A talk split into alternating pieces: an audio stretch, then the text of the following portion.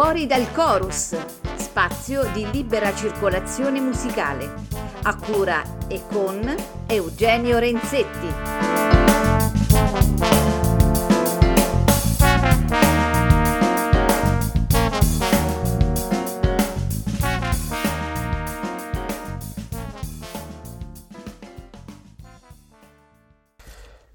Cari amici di Fuori dal Chorus, ben trovati. È come sempre un grandissimo piacere essere qui con voi per condividere ottima musica. E oltretutto ci ritroviamo dopo una settimana di stop, perché abbiamo festeggiato anche qui ad Amaria Radio la, la Pasqua. E per riprendere le nostre trasmissioni, i nostri ritratti, ho deciso oggi di, di prendere in esame un pianista è un musicista iconico della storia della musica e del jazz. Sto parlando di Bill Evans. Per parlare di Bill Evans ho deciso di ehm, citare per intero un meraviglioso articolo uscito il sei giugno del duemilaventuno su Il Manifesto a cura di Massimo Raffaeli. La prima è un'immagine di repertorio, agosto del millenovecentocinquantanove, e lo sorprende a New York, magro, pallido e intimidito, nella sala di registrazione di Kind of Blue, un disco paragonabile nella storia del jazz al gesto rivoluzionario della Sagra della Primavera di Stravinsky. Lui al pianoforte, unico bianco in studio, che Miles Davis pare dovesse difendere dal suprematismo degli altri neri, o almeno così viene garantito in Miles, la, interpre- la intemperante autobi- autobiografia a cura di Quincy Troup, uscita da Rizzoli nel millenovecentonovanta. La seconda immagine è il ritratto a colori che pochi mesi dopo, nel marzo del millenovecentosessanta, campeggia sulle copertine dell'album Portrait in Jazz, a firma del pianista di appena trenta anni, Bill Evans, il quale ha superato la obbedienza alla grammatica del jazz modale e si avvia a una ricerca decisamente individualizzata, dove i precedenti jazzistici, Bud Powell su tutti, si uniscono agli estri di una perfetta educazione musicale ed echi, ad esempio, di Stravinsky e Ravel. Tale immagine ritrae un ragazzo in abito scuro, camicia bianca e cravatta, le guance scavate e gli occhiali di celluloide, così compito da sembrare un austero concertista e non il leader del trio che pochi mesi dopo, nel giugno del millenovecentosessantuno, si produce nella memorabile seduta newyorkese da cui escono due album, Sunday at the Village Vanguard e Vals for Debbie. Ne rimane in YouTube una cospicua sequenza, dove si contengono brani presto divenuti tipici del suo repertorio come Alice in Wonderland, Solar e My Foolish Heart. Gli sono accanto quel giorno il batterista Paul Motion, alla cui pulsazione si aggiunge un giovanissimo genio del contrabbasso, Scott LaFaro, destinato a morire di incidente d'auto solo pochi giorni dopo. Anche in quel minuscolo locale del Village, un oscuro scantinato, Evans propone la sua postura inderogabile, la testa chinata in avanti fino a sfiorare il pianoforte e a tracciare un arco flessuoso che mette in parallelo la nuca e la tastiera. I gesti di Evans sono parchi, misurati, del tutto introversi. Lo stile pianistico, pur nella caratura di un tocco tutt'altro che impalpabile, attinge un equilibrio che, se non sa di mistico alla Lenny Tristano, né di esoterico come certo Monk, dà luogo a momenti di esattezza verticale, di nitore abbagliante. In retrospettiva appare chiaro come la sua musica e il suo personale stereotipo rappresentino una totale alterità rispetto alla sua vita quotidiana e ne costituiscano un corrispettivo non certo speculare. Tanto equilibrio e una così sovrana leggerezza escono infatti dagli inferi di un'esistenza che solo il riserbo e la sua proverbiale compostezza hanno saputo a lungo dissimulare. Degli inferi domestici, della devastazione psicofisica prodotta da un'abitudine alla droga contratta già a metà degli anni cinquanta, prima l'eroina e poi la cocaina. Infine, di un'inquietudine erratica e inappagabile, dice un toccante memoriale datato duemiladieci e scritto dalla sua ultima compagna, Lori Vercomin. Il grande amore, vita e morte con Bill Evans. Lori, una ragazza canadese di Edmonton nell'Alberta, ha quasi trenta anni meno di lui e lo incontra in un locale dove si esibisce mentre lei serve ai tavoli come cameriera. Vivranno insieme il biennio terminale di Evans fra il settantotto e il millenovecentottanta, fra una casa nel New Jersey e l'appartamento di New York, la città che affascinò Bill da ragazzo e, una volta per sempre, nei jazz club della cinquantaduesima strada. Oltre a una quantità di avventizie e all'annoso rapporto con Helen, la sua agente, c'erano già stati due grandi amori. Prima Helene, dedicataria dell'omonimo Minor Vals for Helene, che ne condivide la tossicodipendenza e si immola fino al suicidio nell'atto di essere da lui abbandonata. Poi la passionale Nenette, madre dell'unico figlio di Evan, dell'unico figlio Evan, scusate. Nessun legame tuttavia era sopravvissuto al suo costante bisogno di denaro, al traffico domestico degli spacciatori, alle violente crisi di astinenza, ai vani tentativi di, tossico, di, di disintossicazione e agli stop che tutto ciò imponeva. E una parabola artistica che, se veduta dall'esterno, poteva invece apparire intatta e luminosa. Perché Evans poco o niente aveva concesso al mercato, se non l'arrangiamento di qualche standard e colonna sonora di troppo, ma oggi sembra funzionare pure il suo Spartacus Love Team. Come poco o niente aveva devoluto alla voga del free, cui guardava con perplessità, ritenendola una metafisica della trasgressione, capace di annientare ogni precedente e qualsiasi punto di riferimento. Lori afferma di essere stata alla lettera una tacita testimone del caos e della distruzione di Bill, il cui sinistro annuncio è in un duplice suicidio di Elaine e di Harry, il solo amatissimo fratello. Lori è poco più di un adolescente, ma di colpo si trova al vertice del proprio romanzo di formazione, perché Bill, con la sua testa con la sua stessa scusate, presenza, rappresenta per lei l'altrove l'utopia, il nemico della provincia, piccolo borghese, dove tutto congiurava vivesse reclusa senza via di scampo. Ma Bill ai suoi occhi è anche e soprattutto l'esperienza incarnata dell'arte, un'arte tanto perentoria nella sua pronuncia, nella sua totale integrità, da saper ricomporre i frantumi di un'esistenza condannata all'inferno e fin dal principio evocata all'autodistruzione. Così trascrive una delle esibizioni terminali di Bill al Village Vanguard, mentre sta eseguendo uno dei brani prediletti, Nardis, dell'amico Miles Davis. Nessuno riconosce la melodia, la dissonanza gli fa impennare la testa, una criniera rabbiosa di folti capelli grigi gli incornicia la fronte ampia, le sopracciglia inarcate in una stupida agonia. Ecco Bill che crocifigge se stesso, che infine esplora la propria sofferenza in pubblico, non più in grado di contenere la sua passione, esprimendo in piena libertà la distorsione che sta vivendo in prima persona. Traduce questa distorsione per noi che lo ascoltiamo, di modo che anche non si possa riconoscere la dicotomia tra ciò che è e ciò che non è.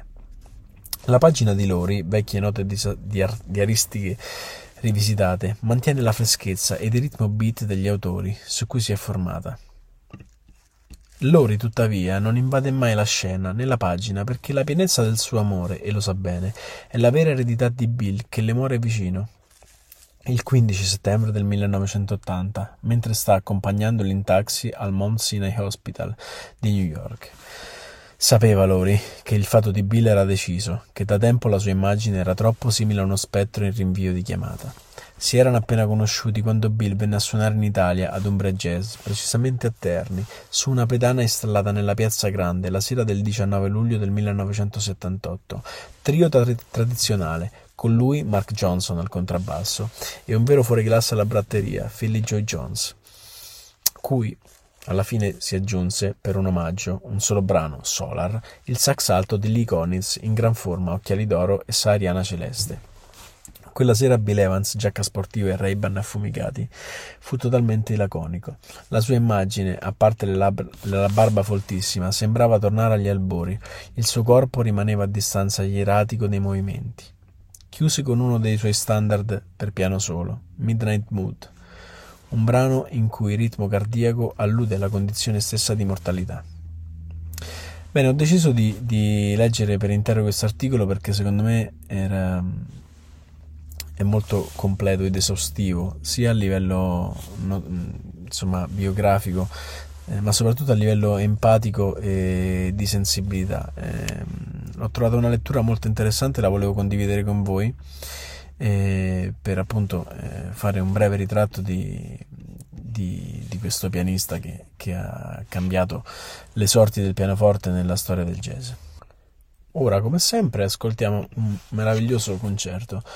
In questo caso ho deciso di eh, inserire nella puntata una registrazione live dagli studi della B B C eh, di Londra del diciannove marzo del millenovecentosessantacinque del trio di Bill Evans. Eh, il trio è formato da Bill Evans chiaramente al pianoforte, Chuck Israels al contrabbasso e Larry Bunker alla batteria. È un concerto abbastanza lungo, una scaletta molto ben, molto piena. Leggo ad esempio uno dei primi brani è How My Heart Sings, poi c'è Nardis, eh, Vals for Debbie, Summertime, eh, My Foolish Heart e, e tanti altri che sentirete. E, allora, io vi auguro una buona serata, un buon ascolto, ci rivediamo eh, qui sempre a Fuori dal Chorus il prossimo sabato per nuova musica, e grazie di essere stati con noi, buon ascolto.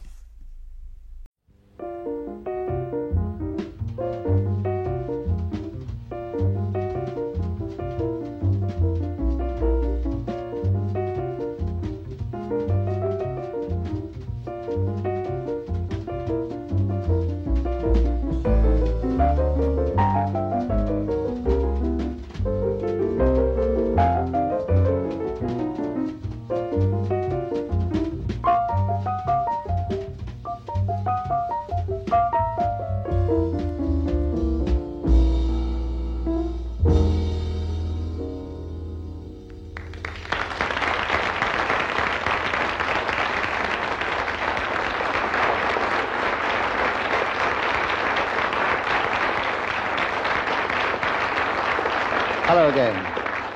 The term jazz trio can mean several different things, including very often nothing much more than piano solo with uh, rhythm accompaniment, and in some unhappy instances, uh, drum solo with piano and bass accompaniment.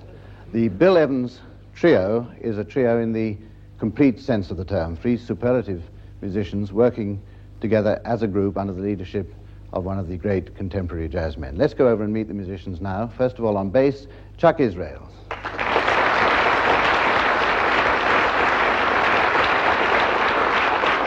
On drums, Larry Bunker.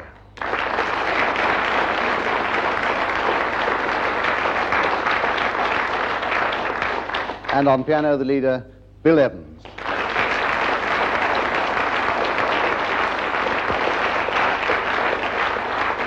So it's the Bill Evans trio with an opener called How My Heart Sings. Thank you.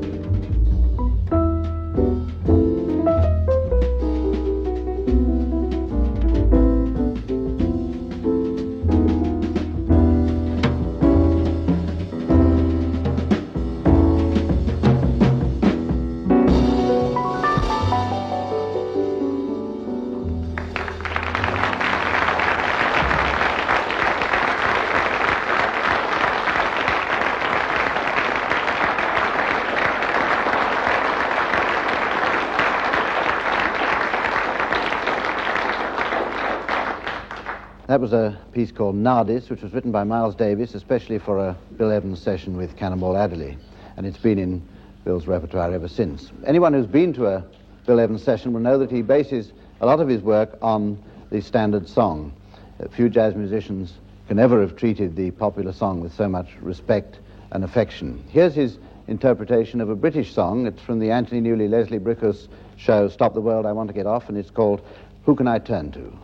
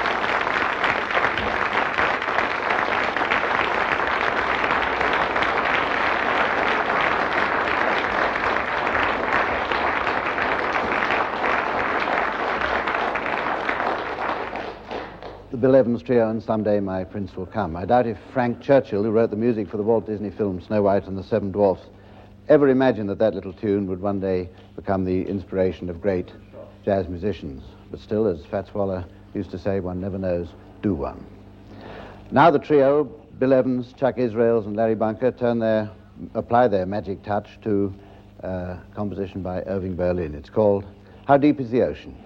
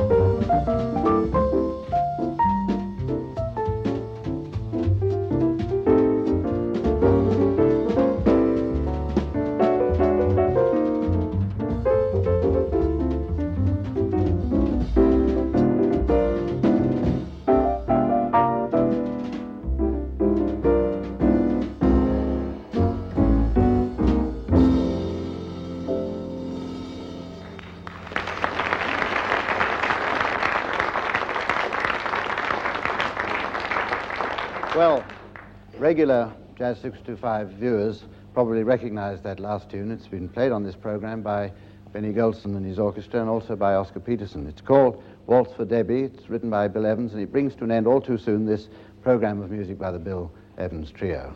From Bill Evans himself, Chuck Israels, Larry Bunker, and from me here on Jazz six two five, it's goodbye for now.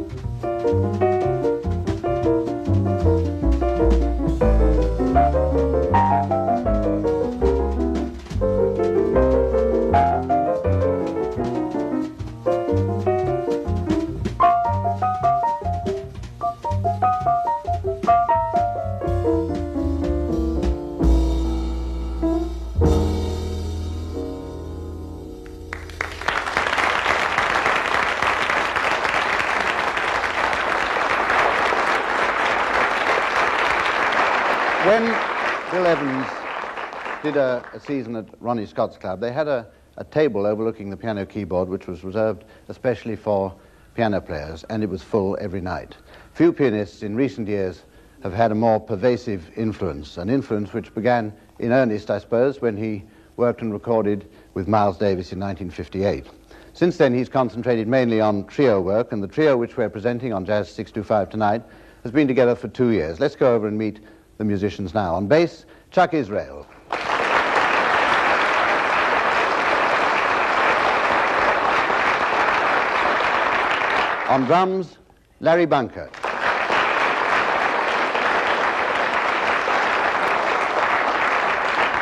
And on piano, the leader himself, Bill Evans.